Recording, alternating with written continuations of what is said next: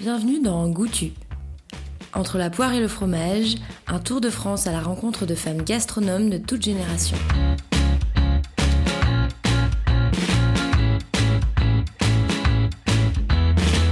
Je vous propose de partir à la rencontre de Clémentine Noireau, chef indépendante spécialisée dans la cantine cinéma, à savoir chef sur les tournages de films, à Lyon et partout ailleurs.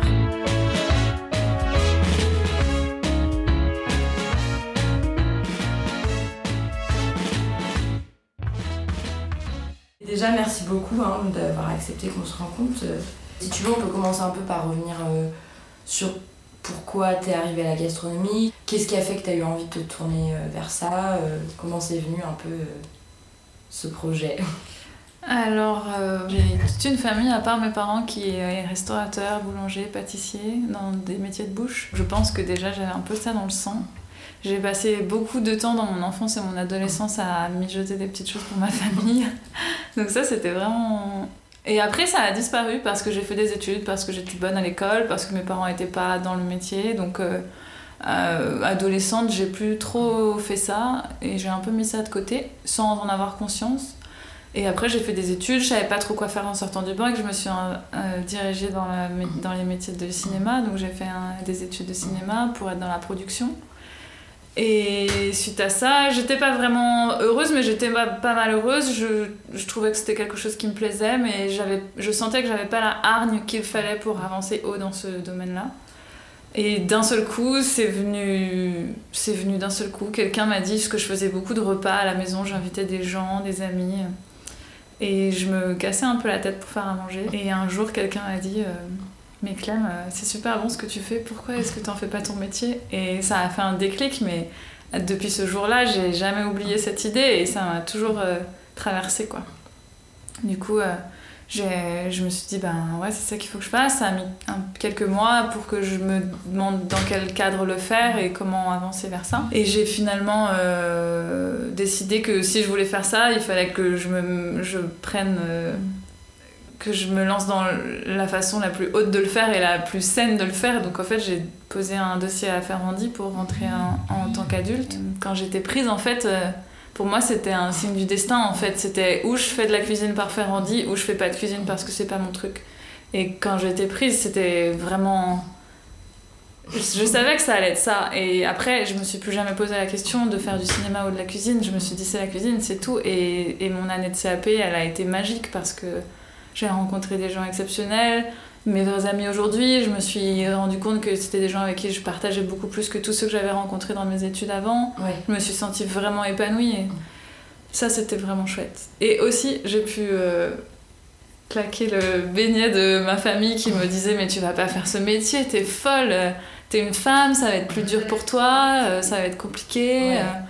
Euh, c'est des métiers hyper difficiles, t'auras pas de vie. Du coup, il se disait, mais toi, t'as fait des études, t'as l'accès à des métiers beaucoup plus compliqués. Et pourquoi est-ce que tu vas t'enfermer dans un travail où tu vas bosser 60 heures par semaine et où tu vas pas avoir de vie à côté? Ce qui est pas du tout vrai en fait. Je mm. pense qu'on peut vraiment choisir la restauration qu'on a envie de faire en fonction de la vie qu'on a envie d'avoir. Mm. J'ai fait euh, mon CAP en alternance avec euh, le restaurant de la Table des Diards qui était à Place Madeleine à Paris. C'était un super chef, le chef Lalican, qui nous a beaucoup aidés. Euh, c'était quelqu'un de très formateur, euh, très serein, très posé et qui aimait beaucoup la cuisine traditionnelle. Et on a eu beaucoup de chance parce qu'il nous a vraiment poussé, aidé, accompagné dans cette euh, obtention du CAP et dans la culture générale de la cuisine. Dans les gestes à acquérir pour connaître les bases. Et aussi, on avait un second qui était très doué et qui avait une base, une formation plutôt exotique, qui avait travaillé en Afrique, qui avait d'autres compétences, qui nous a lui aussi apporté d'autres choses. Et du coup, c'était une double compétence euh, qui nous amenait euh, énormément de variété. Quoi. Et euh, l'expérience, du coup, t'a donné encore plus envie de faire ce, métier-là? Ça t'a pas du tout.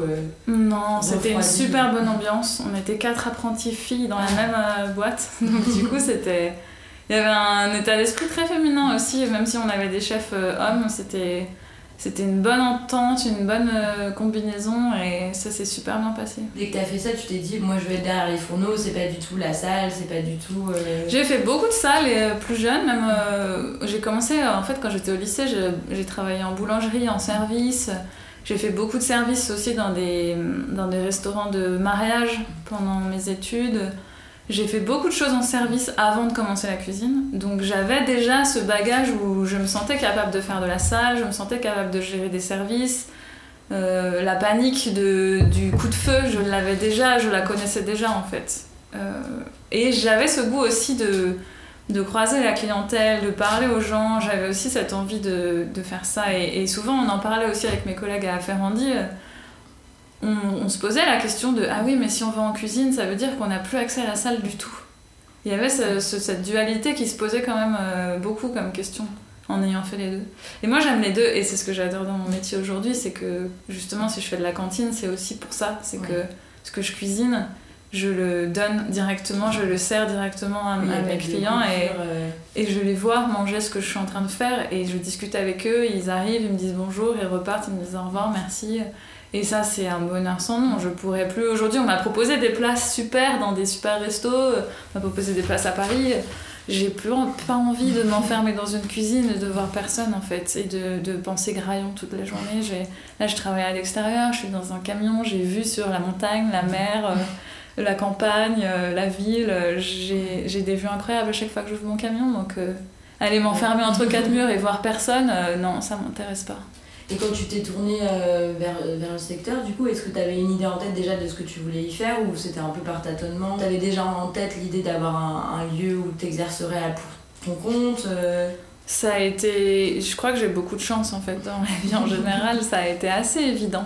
En fait, tout s'est organisé très très bien sans que j'ai planifié quoi que ce soit. Après, à Ferrandi, j'ai fait, euh, j'ai fait beaucoup de saisons. J'ai bossé dans des bistrots, j'ai bossé à l'étranger, j'ai bossé un an en Australie.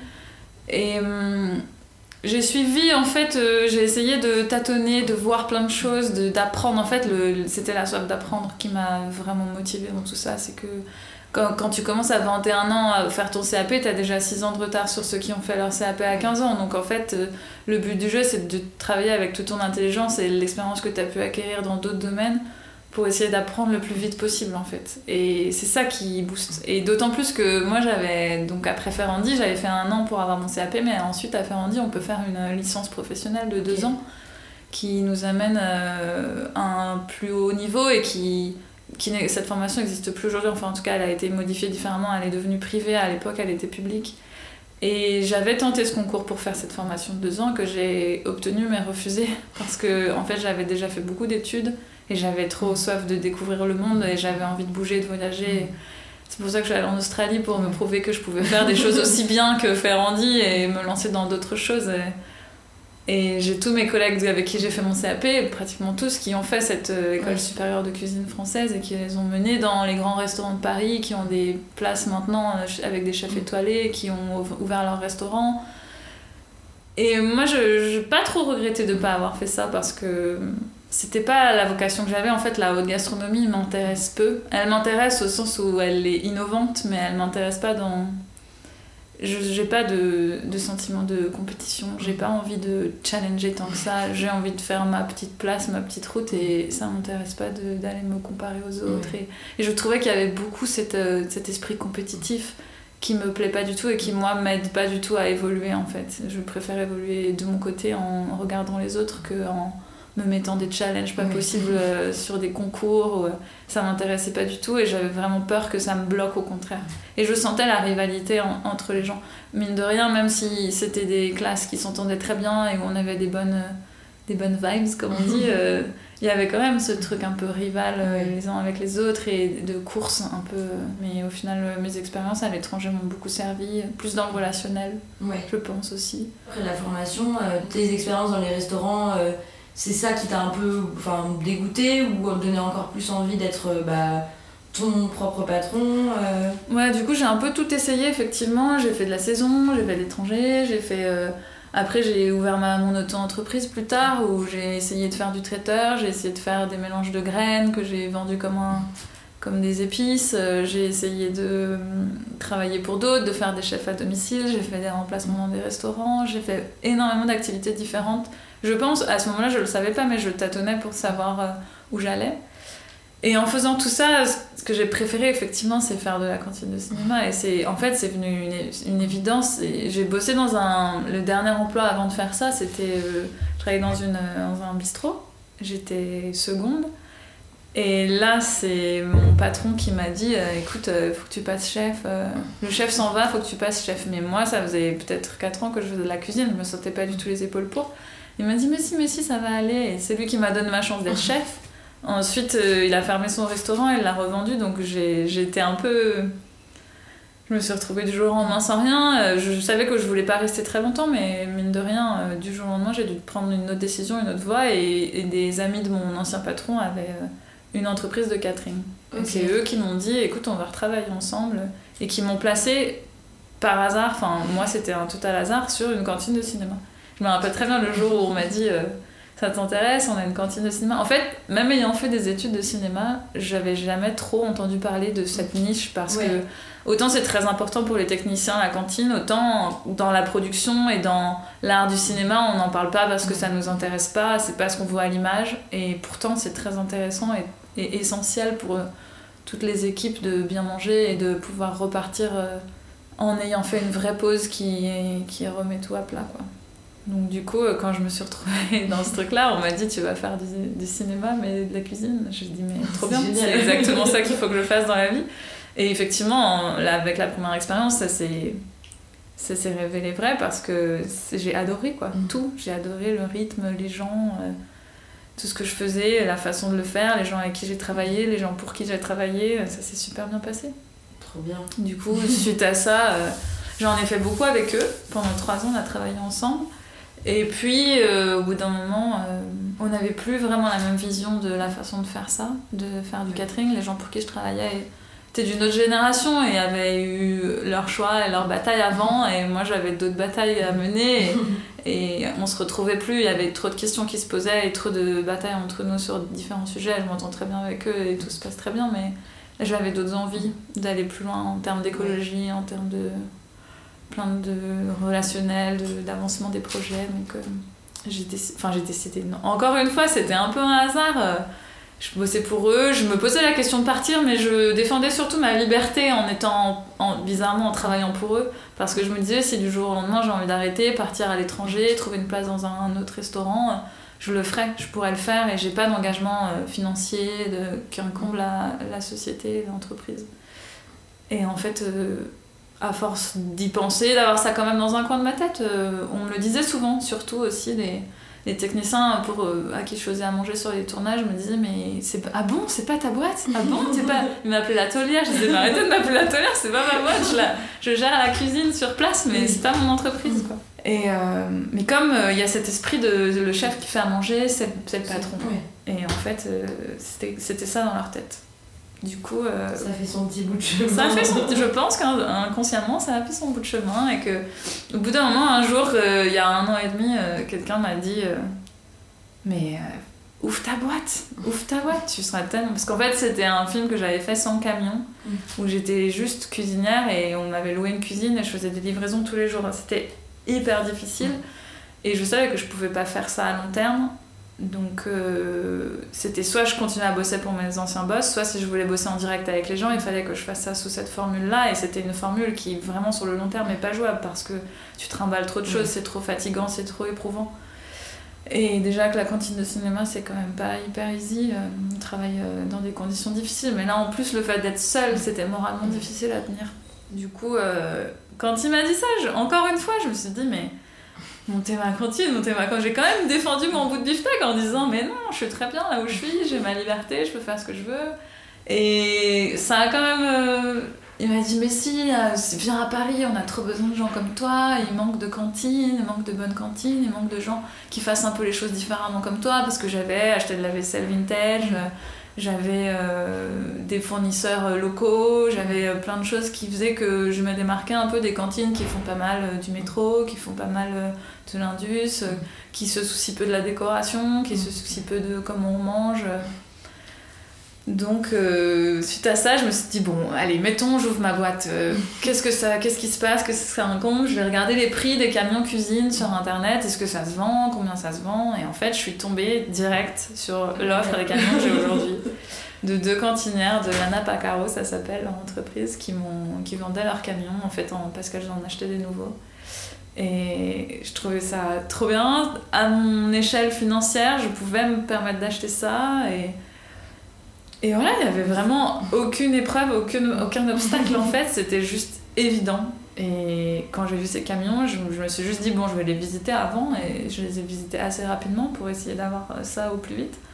Et quand je les ai vus, enfin, c'était une évidence. Je pouvais pas faire autrement que d'acheter ce camion-là. Et je me suis pas posé la question du tout de est-ce que ça va être dur, est-ce que ça va être compliqué, qu'est-ce que ça incombe d'être chef d'entreprise je me suis dit, ok, c'est bon en fait. Maintenant que j'ai ça en tête, comme la fois où j'ai eu l'idée, je veux faire de la cuisine professionnelle, j'étais partie.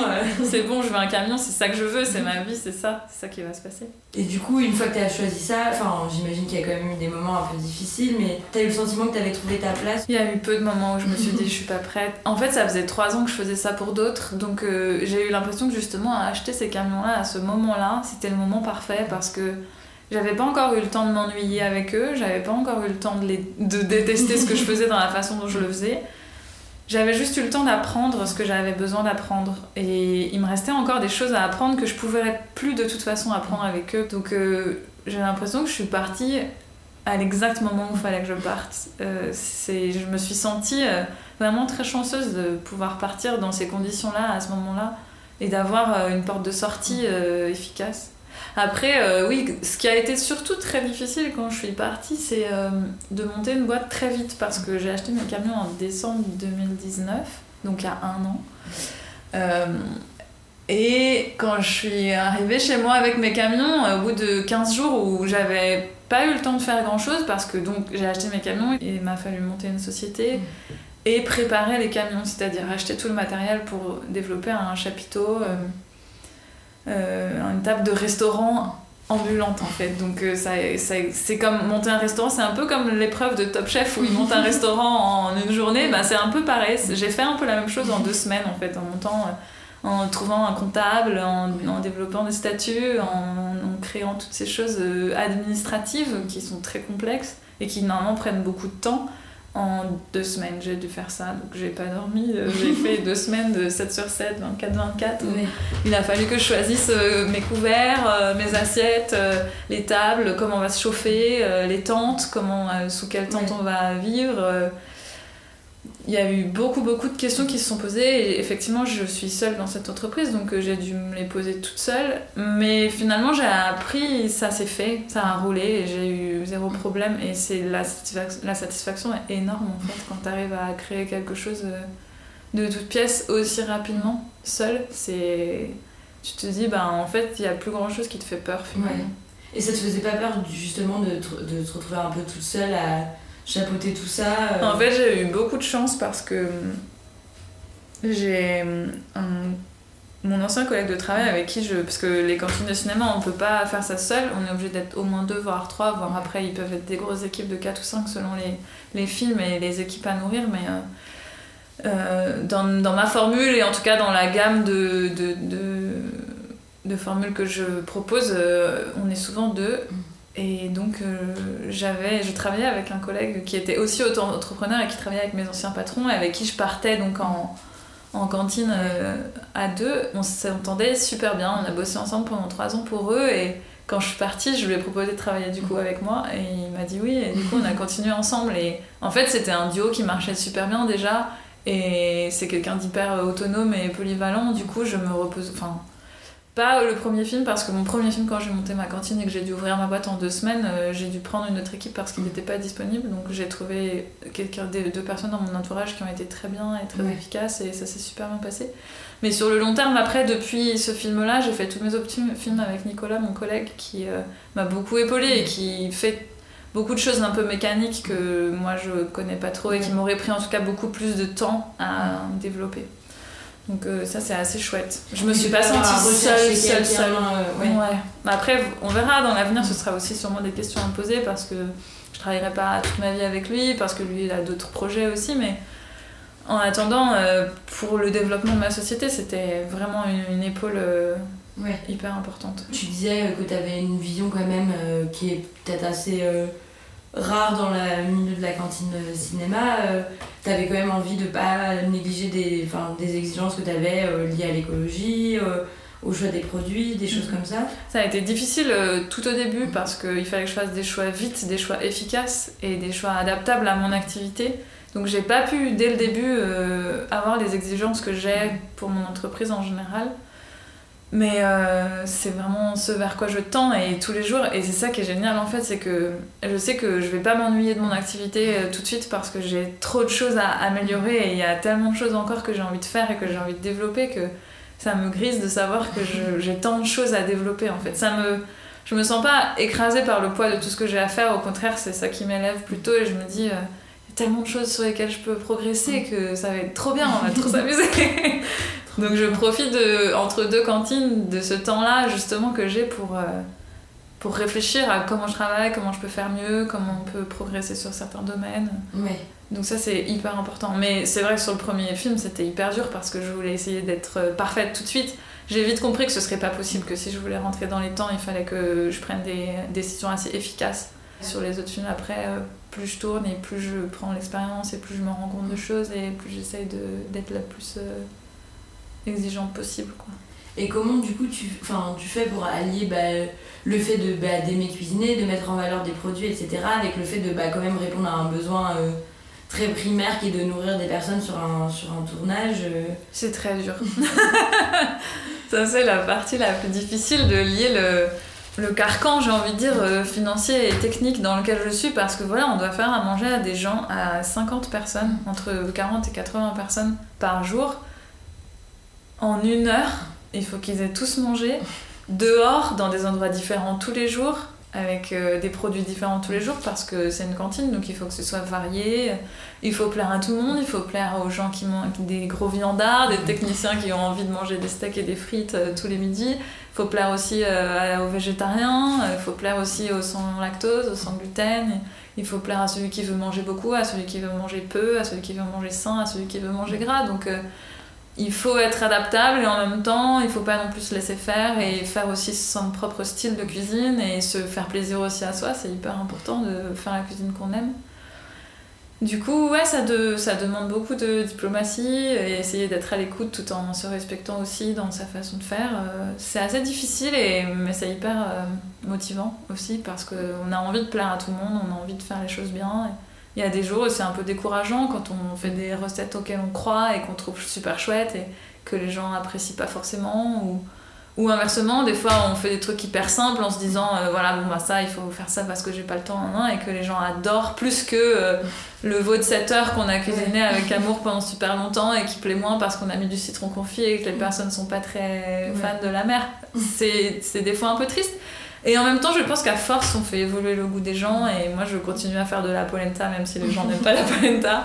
Parce qu'en goûtant la mienne, ils disent Ah bah ouais, en fait, j'avais jamais goûté de la polenta comme ça. Et finalement, c'est super bon. Et ça, c'est les meilleurs compliments qu'on puisse avoir. Et c'est là-dessus qu'on se base aussi quand on a des coups de mou. Mais effectivement, les, les, les conditions euh, financières dans lesquelles on est et de timing sont un peu compliquées. Et... Comment ça se passe? Enfin, Est-ce que toi, tu peux imposer la cuisine? Enfin, tu disais il y a toutes ces contraintes, mais est-ce que tu arrives quand même à faire la cuisine que tu as envie de faire justement Ou euh, est-ce que les équipes elles arrivent avec des, des, des critères de tout ce qu'il faut Nous, la euh, demande c'est de faire un entrée plat dessert pour un montant fixe par jour et par personne. en étant varié. Après, souvent dans les cantines, la norme c'était à l'ancienne de faire des buffets avec un buffet d'entrée, il y avait en plat une viande, un poisson, un féculent, un légume différent tous les jours et un dessert. Et plusieurs desserts. Souvent, il y a des cantines qui faisaient des buffets de dessert. Moi, j'ai un peu pris la tangente de ça en valorisant un peu plus les produits et en disant voilà, je fais tout maison, je fais tout local, par contre, il y aura moins de choix. Mm. Du coup, les gens, ça a perturbé certaines personnes au début parce qu'il y a eu des directeurs de production qui m'ont dit on n'a pas l'habitude de voir euh, juste une entrée ou deux entrées, alors que d'habitude on a euh, des abondances de, de salade de lentilles, de salade de carottes, de betteraves, de tomates. Et moi j'ai dit ben non, en fait tous les jours je vais faire une entrée qui va être complète, une grosse salade composée ou, un flan de poisson ou des choses comme ça qui sont simples, efficaces et, qui sont cuisinées en fait. Et je fais pas juste des carottes râpées avec de la vinaigrette et ce que je veux c'est c'est de faire découvrir des goûts, de faire découvrir des pays différents et des cultures différentes. Et du coup, tous les jours, j'essaye de me creuser la tête pour faire des choses qui n'ont pas le même goût que la veille. Sinon, c'est sûr que ça plaît beaucoup aux gens de dire Ah, il y a un buffet. Et plein de gens m'ont fait ce retour-là en me disant C'est trop bien les buffets, t'arrives, t'as l'impression que t'as plein de choix, tu peux choisir tout ce que tu veux. Comme ça, tu, tu te dis Si tu veux manger que des entrées, tu manges que des entrées. Si tu manges un plat et sans entrée, tu fais ça. Mais en même temps, ils m'ont souvent dit c'est bien d'avoir plein de choix, mais finalement, au bout d'un moment, on s'ennuie parce que c'est toujours les mêmes choix finalement. Alors que moi, tous les jours, je leur propose et je les oblige un peu à manger le plat que j'ai décidé qu'ils mangeraient. Du coup, finalement, ils me remercient plutôt de leur faire découvrir des choses qu'ils n'auraient pas mangé si ça avait été noyé dans un buffet. Ou... Donc, quelque part, c'est plutôt quelque chose de positif et il y a pas mal de gens qui sont plutôt contents de la formule que je propose. Du coup, j'ai fait ça, j'ai décidé, entre autres, de ne pas faire de buffet, de faire qu'une seule entrée. J'ai aussi décidé à la place du poisson et viande tous les jours de faire un végétarien et une viande ou un poisson tous les jours. Ce qui fait que je fais euh, déjà deux fois moins de viande et que les gens choisissent beaucoup des plats végétariens, découvrent des plats végétariens, reprennent les idées à leur compte pour le faire dans leur famille. Il y a beaucoup d'émulation autour de tout ça où ça fait parler, où il y a des gens qui disent Ah bah ouais, mais bon, moi je suis un gros viandard, mais la viande que tu me proposes aujourd'hui, elle me plaît pas. Et du coup, qui s'essayent à du végétarien et qui se découvrent des nouveaux goûts qu'ils avaient jamais essayés. Et c'est trop chouette de dire que ben, petit à petit, ça avance. Oui, dans un cadre en plus qui est un cadre professionnel où c'est pas comme quand on va au restaurant parce qu'on a envie de manger un bon truc. Euh. Enfin, j'imagine que c'est pas évident d'être dans. Euh, d'une optique de faire découvrir des choses à des gens qui, eux, bah, peut-être de manière très primaire, ouais, veulent juste manger et se remplir la panse euh, pour repartir travailler, quoi. Mhm.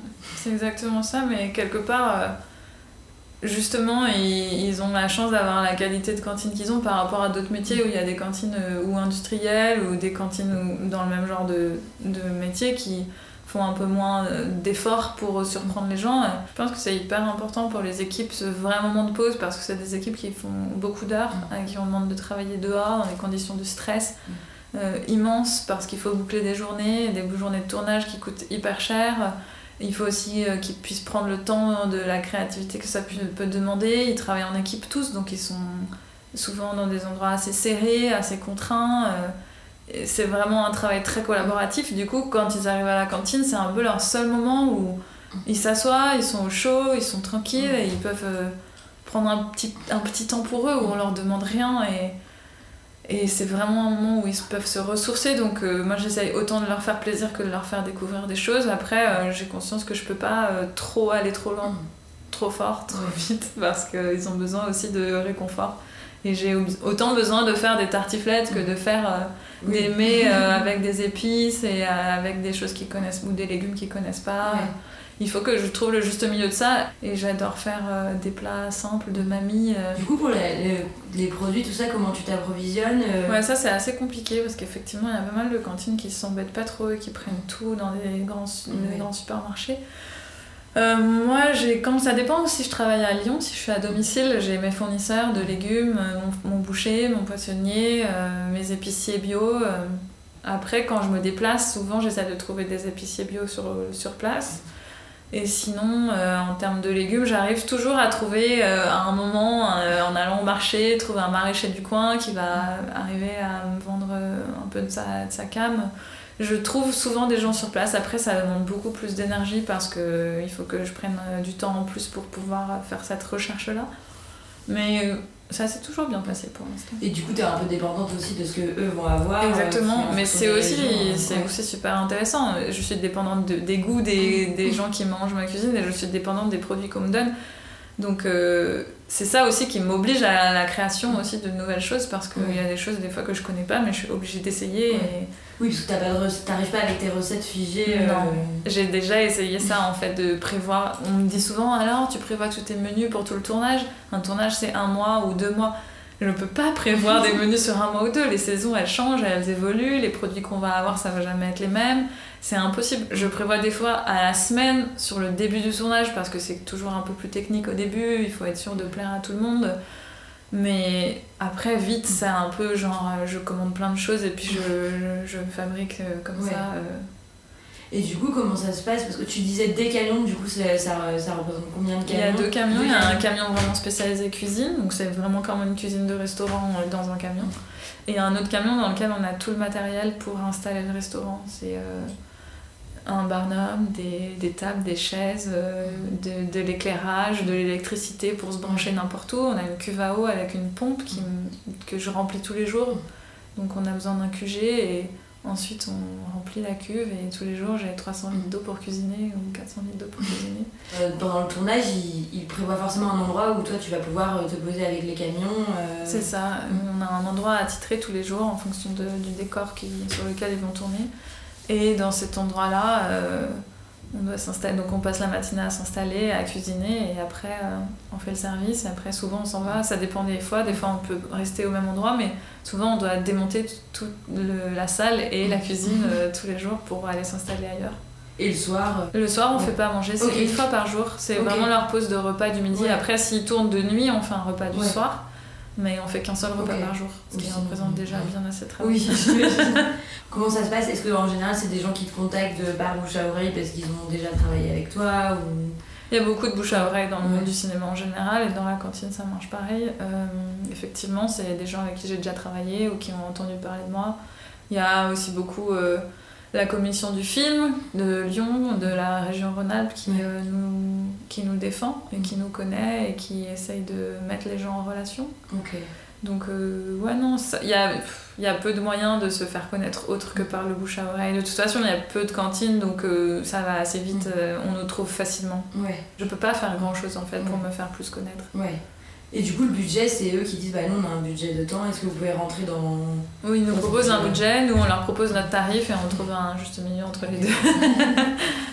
c'est euh, pas évident. Ça, c'était un truc très dur au début que j'ai trouvé dans mon nouveau rôle de chef d'entreprise par rapport à celui d'employé de cuisine. Euh, effectivement, euh, c'est la négociation sur les tarifs. Parce que on a envie d'être dans des ententes euh, cordiales avec les gens et à un moment donné, il faut défendre aussi nos valeurs, nos produits, notre façon de travailler, particulièrement quand on donne autant de soins euh, à la cuisine, au service et à l'équipe avec qui on veut travailler et qu'on veut rémunérer tout le monde correctement, il faut défendre un prix qui Ouais. est pas évident parce que les budgets de la culture sont pas très élevés, même si dans le cinéma ils sont plus élevés que dans d'autres Ouais. milieux, ils sont quand même euh, très serrés, donc euh, c'est très très dur de négocier ça tout en restant en bonne entente parce que c'est des gens qu'on va voir quotidiennement, avec qui on va travailler quotidiennement, Oui. donc euh, Et comment t'arrives à concilier justement le fait de bah, d'avoir peut-être encore même plus de travail qu'avant? Parce que tout ce qui est euh, ta casquette chef d'entreprise. euh, C'était un peu la raison pour laquelle je voulais pas monter de boîte, parce que je me disais, mais je travaille déjà tellement que où est-ce que je vais trouver le temps de faire le reste?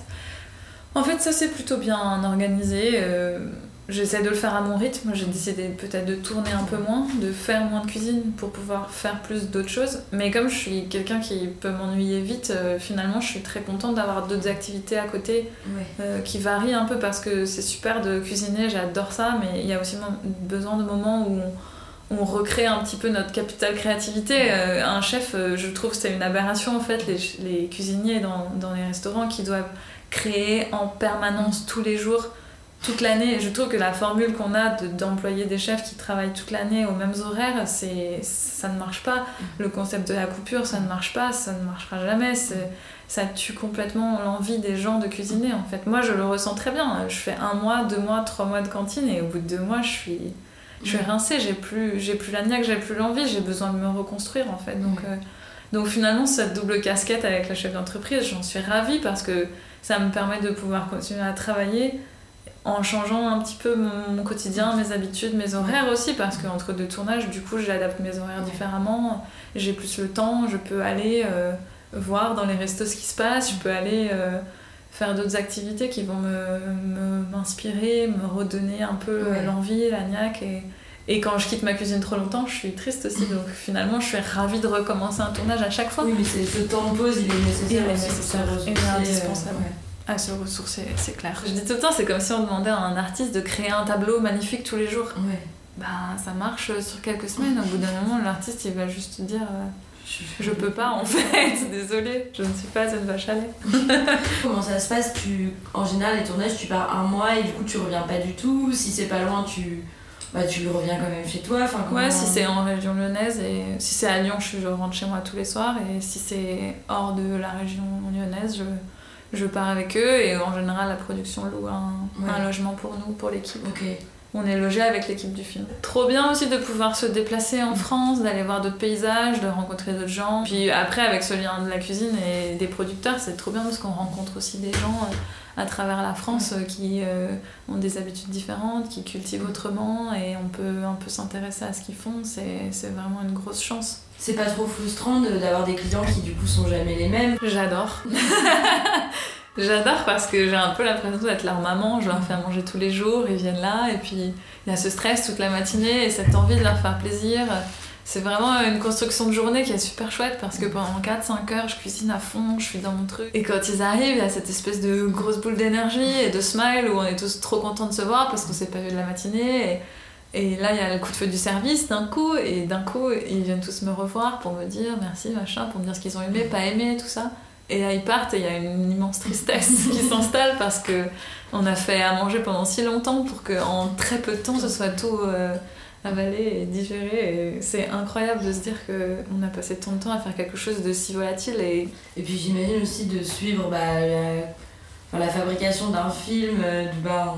C'est génial, on est lié à eux et on voit ce qu'ils font. Et c'est pas comme dans un restaurant, on a vraiment la tête dans le guidon. Là, on a une bouffée d'oxygène aussi de, par l'endroit où on est et par euh, l'activité qu'on suit. Donc euh, c'est trop bien de pouvoir leur parler de leur journée, de ce qu'ils ont fait. Euh, quand on va sur le tournage, ils sont super contents de nous voir aussi. ils nous disent Ah, bah faut venir voir ce qu'on fait, c'est chouette. Donc c'est trop bien d'avoir cet échange avec eux en fait. Et le fait de plus les revoir, tu me demandais euh, c'est à la fois super triste une fin de tournage parce que on les quitte et on sait qu'on retravaillera plus jamais avec l'exacte combinaison qu'on a eue, sauf si c'est des séries, mais même encore, c'est souvent qu'il y en a qui ne reviennent pas une deuxième fois.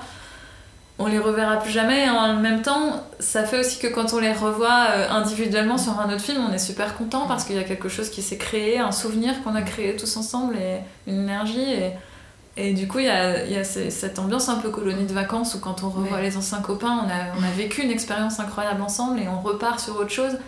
Il y a vraiment cette dualité de, de l'extrême euh, bonheur que ça peut procurer d'avoir rencontré des gens chouettes avec qui on s'entend bien et de les retrouver sur d'autres films. Après, c'est sûr que moi, il y avait une chose qui m'avait pas mal marqué quand j'étais dans mes études de cinéma. Au début, on m'avait dit Tu verras, tu n'auras jamais d'amis dans le cinéma. Aujourd'hui, je suis pas trop sûre que ce soit vrai. J'ai vraiment créé des relation très profonde avec des gens avec qui je m'entends très bien et mais avec une autre porte si on a envie euh. ouais j'ai une autre porte d'entrée aussi je pense que ça ça aide aussi parce que on n'est pas avec eux sur le tournage donc on a un rythme différent de on fait un peu partie de l'équipe sans en faire vraiment partie parce qu'on n'a pas on n'est pas là au quotidien vraiment sur place. Et du coup pour le stockage des, des produits euh, avant de les cuisiner enfin très compliqué le stockage très compliqué dans notre situation de nomade. Euh, j'essaye de faire à la semaine comme ça, ça me permet de refaire des courses le week-end, de profiter des marchés, tout ça. Euh, sinon, euh, quand je pars dans un endroit où j'ai aucune info sur si je vais trouver quelque chose sur place, j'essaie de prendre un maximum de courses avant en, en, en, sec, donc en épicerie. Après, tout ce qui est frais, les légumes, tout ça, je suis obligée de trouver quelque chose sur place. Des fois, on a la chance de pas trop bouger, du coup, d'avoir un peu nos après-midi de libre euh, sur certains tournages, sur certains, sur certains films, mais quand c'est ça, effectivement, je peux me permettre de racheter des choses en semaine ou alors on se dépanne, on fait comme tout le monde. Je vais pas vous dire que je suis à 100% clean tout le temps, c'est pas possible en fait dans la formulation qu'on a, mais en tout cas, on fait le maximum pour essayer d'embarquer avec nous des bons produits et de trouver sur place des bonnes choses. Non, le stockage c'est très compliqué. On essaie de, de, voir avec les productions pour avoir une petite place dans un bureau quelque part pour stocker des choses euh, parce que deux camions ça suffit pas. Ou on loue une, un troisième véhicule pour pouvoir déplacer des choses avoir plus de liberté sur place. Oui, du coup, une troisième personne aussi. Euh, Exactement, une troisième personne ou alors des organisations de travail qui sont différentes. Ouais. On commençait de cette vie un peu bah, nomade, comme tu disais, de bah, parfois partir euh, un mois, deux mois loin de chez soi, euh, d'avoir un rythme qui est la, la tête dans le guidon pendant un tournage avec bah, à la fois toute l'émulation qu'il y a avec, mais aussi toute la fatigue Ouais, c'est assez difficile de partir quelque part, euh, de tout laisser, d'abandonner sa vie. En fait, c'est vraiment le concept de l'intermittent. En fait, c'est abandonner sa vie pendant un mois, deux mois, sans savoir trop ce qui se passe et en et en n'ayant pas du tout de disponibilité d'esprit pour gérer aussi ce qui se passe à la maison. Donc moi, j'ai la chance d'être célibataire et de pas avoir d'enfants. Donc quelque part, pour cette vie nomade, c'est parfait. Mais pour ceux qui ont des familles et des enfants, c'est très compliqué de mettre ça de côté parce que effectivement, cette vie nomade, elle est géniale quand on est seul ou quand on a une famille adaptable, mais euh, pour, euh, voilà, pour pouvoir se donner pleinement à ce qu'on est en train de faire, pour euh, avoir vraiment un esprit totalement concentré sur l'activité du moment. Après, c'est sûr que par an, le mieux pour moi, c'est d'arriver à faire un juste milieu entre quelques tournages à la maison et quelques tournages en déplacement pour pouvoir pas perdre la tête non plus parce qu'il y a aussi tout ce qui se passe sur place. On a envie aussi de profiter de nos amis, de rester dans notre cadre. De, son cocon aussi, Exactement. Et ça fait trop de bien aussi de rentrer dans tournage et de se dire euh, Ah, j'ai ma maison qui m'attend et on est trop content de revenir. Quoi. Non, c'est assez chouette. Moi, c'est ce que j'aime. J'ai beaucoup voyagé et j'adore ce truc de partir et revenir en fait, parce que dans le départ, il y a aussi le retour qui est super important. Non, ça fait. C'est vraiment moi ce qui aussi me procure beaucoup d'énergie et aussi m'en prend beaucoup. Donc, euh, non, c'est un juste milieu, c'est une balance. Tout le monde n'est pas capable de, de, gérer ça. Il faut, il faut juste être un peu adaptable et, et avoir envie de, de, choses nouvelles tout le temps, mais moi, c'est mon caractère, ça me correspond et j'ai trouvé ce qui me plaisait le plus. Donc euh, pour l'instant. Sur le long terme, tu te vois continuer à faire ça euh Je sais que physiquement, à un moment donné, ça va pas être possible parce que c'est vraiment très très prenant et très physique. Et comme on travaille dehors, on est soumis à toutes les intempéries, que ce soit euh, l'hiver ou l'été. Mais pour l'instant, je m'imagine rien faire d'autre. Après, je, je m'imagine rien faire d'autre, mais j'ai pas peur parce que euh, le monde de la restauration et tout ce qu'il y a à apprendre mm. autour de la bouffe me fascine. Mm. Donc euh, je sais que quand j'en aurai marre, je trouverai quelque chose d'autre à faire. Ça me fait pas peur en fait. Mm. Je, je, suis à fond dans ce que je suis en train de faire aujourd'hui. Je viens juste de monter ma boîte. J'ai des ambitions voilà, euh, à court terme de développer tout ce que je fais. Après, sur le long terme, on verra bien. Ça s'est toujours bien passé pour moi jusqu'à maintenant. J'ai plutôt de la chance. Je je compte là-dessus. Pour l'instant, il n'y a rien d'autre que j'ai envie de faire.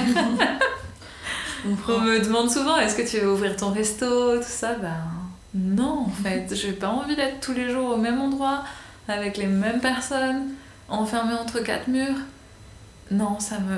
J'ai pas ce truc de la propriété matérielle, de d'avoir ma salle de restaurant avec euh, mes vases, mes couteaux, mes verres et machin. Non, j'achète tout en seconde main à Emmaüs et, et bah, des fois il y a des caisses de verre qui tombent et bah, on en rachète d'autres et c'est pas grave en fait. Il n'y a rien de très très précieux même si je tiens à ma vaisselle parce que je l'ai choisie et que je la trouve belle et que je l'ai sélectionnée avec attention. En vrai, il faut pas trop s'attacher aux choses dans le catering parce que on travaille avec euh, beaucoup de pression, on va très vite et il y a beaucoup d'objets qui cassent et ben, ça fait partie du milieu et du métier, donc euh, c'est comme ça. Du coup, d'être comme tu disais dans un truc où bah, pas être trop attaché au matériel, etc., euh, est-ce que ça te permet quand même d'avoir, je sais pas, euh, une collection d'épices, d'avoir tes. Enfin, de travailler des choses dont tu as besoin et que tu sais que tu vas pas trouver sur place Ouais, j'ai des gros placards d'épices.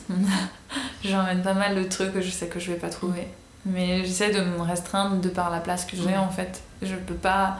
Sinon, je, je, serais comme un escargot, je trimballerais tout le temps des tonnes de trucs, mais j'essaie d'éviter ça. Je, je, le fais un peu parce que forcément, il faut, quand on, on, décide de pas faire de plan sur la comète, de pas avoir euh, un menu fixe avec des recettes fixes, on est obligé d'avoir de quoi se retourner en cas de problème.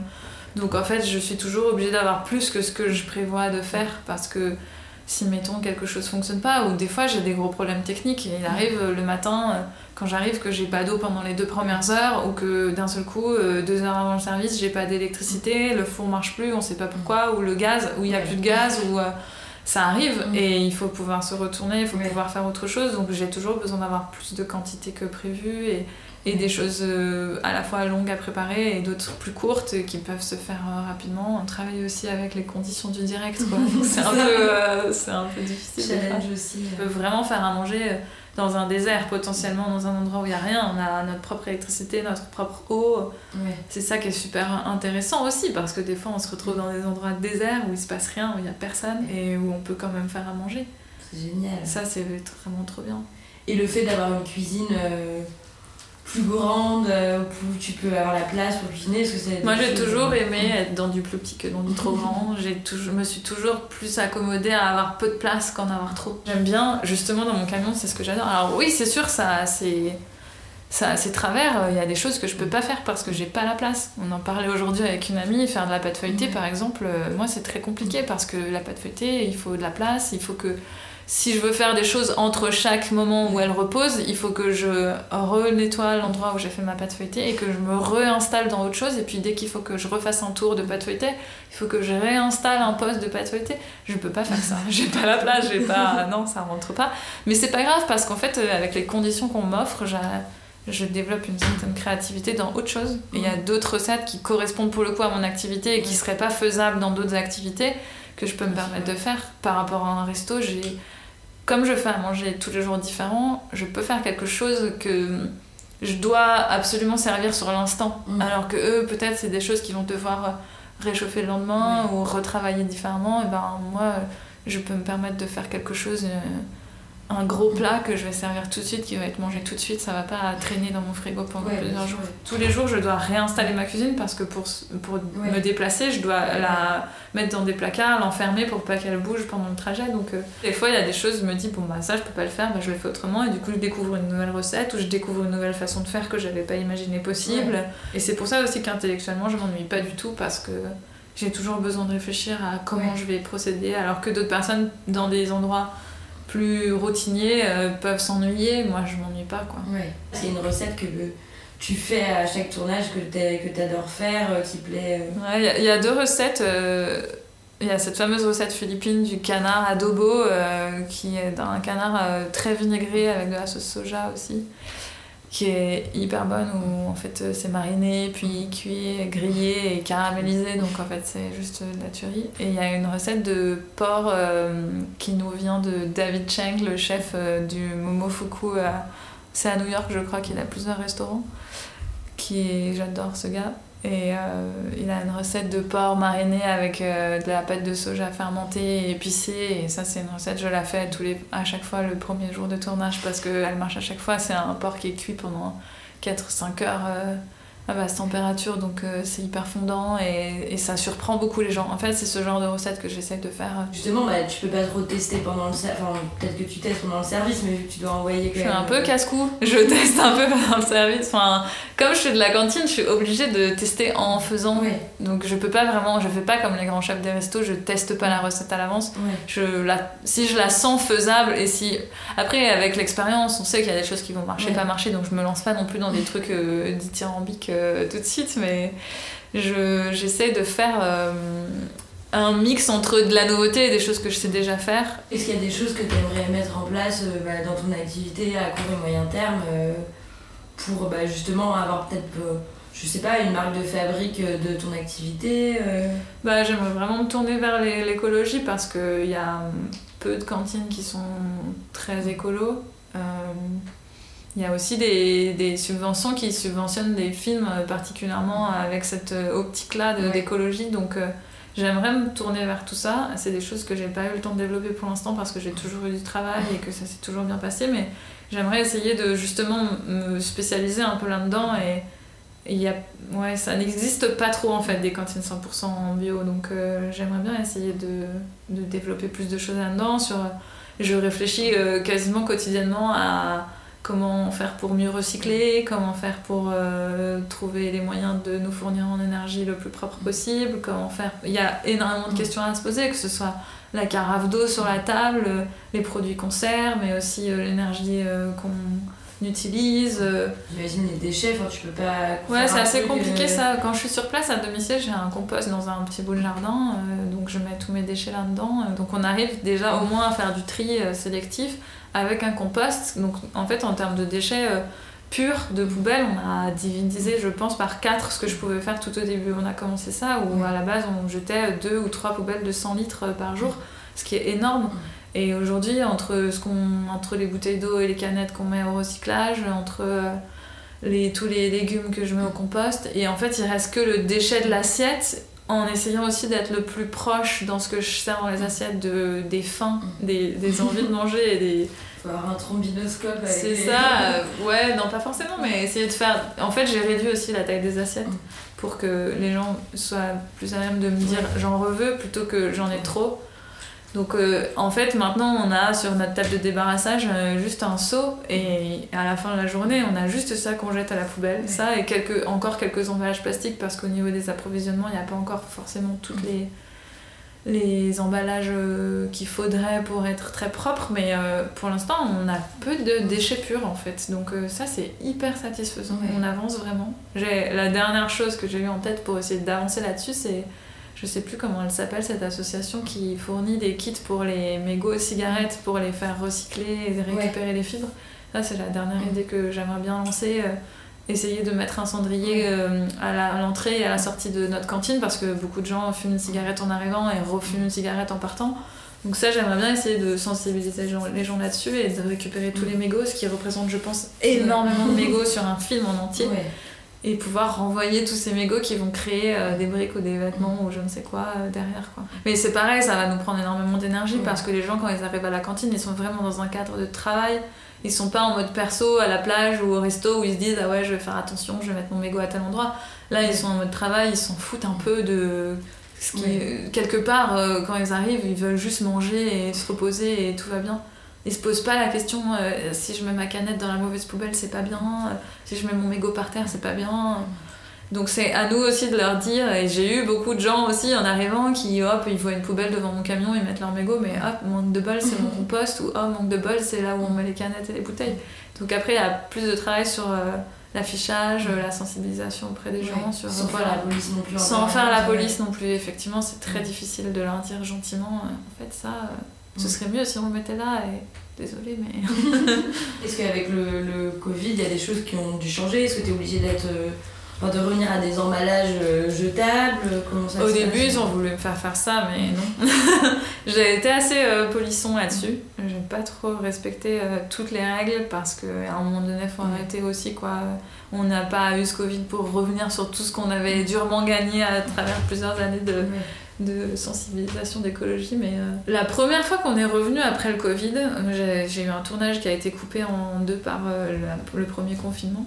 Et quand je suis revenue, il me restait 8 jours de tournage avec une équipe qui, à qui j'avais déjà fait à manger pendant un mois et demi. Et du coup, c'était une équipe qui me connaissait, qui avait confiance en moi, qui avait confiance en ce que je pouvais leur servir. Donc je me suis un peu amusée et j'avais développé une autre formule. En fait, euh, je leur avais dit, ben je vais vous faire, euh, au lieu de vous faire dans des plateaux repas en plastique euh, que vous va tout jeter, je vais faire dans des boîtes euh, genre takeaway en carton, comme ils font de la street food partout dans le monde. En fait, j'ai mis dans une boîte et tous les jours, j'ai fait un pays différent. Donc j'avais imprimé des affiches et tous les jours, j'avais... Ils avaient quand même le droit de manger à la même table ou c'était Et donc, on avait une infirmière sur place qui nous avait prodigué les bonnes paroles de distanciation et en fait, on avait. Normalement, on a six personnes à table, et là, c'était quatre personnes en quinconce. On avait. Malheureusement, j'avais des nappes en, en, tissu avant, je suis passée à du coup des sets de table en papier. Après, voilà, je me dis, le, papier, c'est ok. Moi, ce que je voulais surtout pas, c'est revenir à des plateaux repas classiques en plastique euh, qu'on jette à la poubelle. Donc là, nous, on a fait que du papier. J'ai essayé de faire un sourcing assez important sur euh, quelle boîte utiliser en carton qu'on pourrait recycler. Euh, donc euh, on a pu recycler pas mal de nos déchets et ça c'était vraiment que sur la reprise après Covid. Après on est vite repassé aux couverts et aux recettes normaux. Donc euh, finalement ça a duré très peu de temps pour moi parce que j'ai fait le choix aussi de m'éloigner des tournages qui me demandaient ce genre de choses. Au niveau de ton activité, euh, à part le moment du peut-être du premier confinement où t'as pas du tout pu travailler, ça n'a pas trop bouleversé Non, au contraire, on a eu deux fois plus de travail au retour du premier confinement tous les tournages ramassés. Ouais, ils ont voulu retourner plein de choses, ils avaient besoin de programmes pour la télé. Euh, donc, euh, et puis les, les, boîtes de prod ont besoin de travailler, les intermittents ont besoin de travailler. Donc à partir du moment où on a eu le droit de le faire, il y a eu beaucoup de travail. Ouais. Est-ce que tu as un souvenir d'un tournage ou de quelque chose que tu as cuisiné, d'un moment euh, qui t'a particulièrement marqué depuis que tu fais ça Ce qui m'a beaucoup plu en fait dans ce monde-là, que j'ai rejoint, c'est la confiance que les gens pour qui j'ai travaillé, qui ont, ont eu en moi. Euh, que ce soit le patron du bistrot qui m'a dit euh, tu vas être ma chef de cuisine, euh, tu as les capacités, j'en suis sûre, ou que ce soit la personne qui m'a dit tu vas faire notre première cantine de cinéma et tu vas être notre chef et t'as jamais travaillé dans un camion mais ça va le faire. Ou que ce soit euh, mon ami aujourd'hui Nelly qui me dit euh, ben tu vas faire le catering de, de mon festival de musique parce que je sais c'est toi qu'il faut qu'il le fasse parce que je t'ai vu travailler parce que je t'ai vu parler parce que je sais que tu vas y arriver. Alors que j'avais jamais fait de festival de musique euh, en tant que chef de cuisine que c'était dans un endroit que je connaissais pas avec des intermittents de la musique pour qui j'avais jamais travaillé non plus Et pourtant, tous ces gens-là, à un moment donné, ils ont cru en moi plus que moi-même, en fait. Et ça, ça m'a hyper touchée. En tout cas, merci de, pour ton initiative. Et je trouve ça Bah. trop chouette aussi de ton côté que tu lances euh, cette série de podcasts. Je trouve ça hyper couillu de ta part de, de vouloir faire ça. C'est c'est chouette. Bah, merci beaucoup.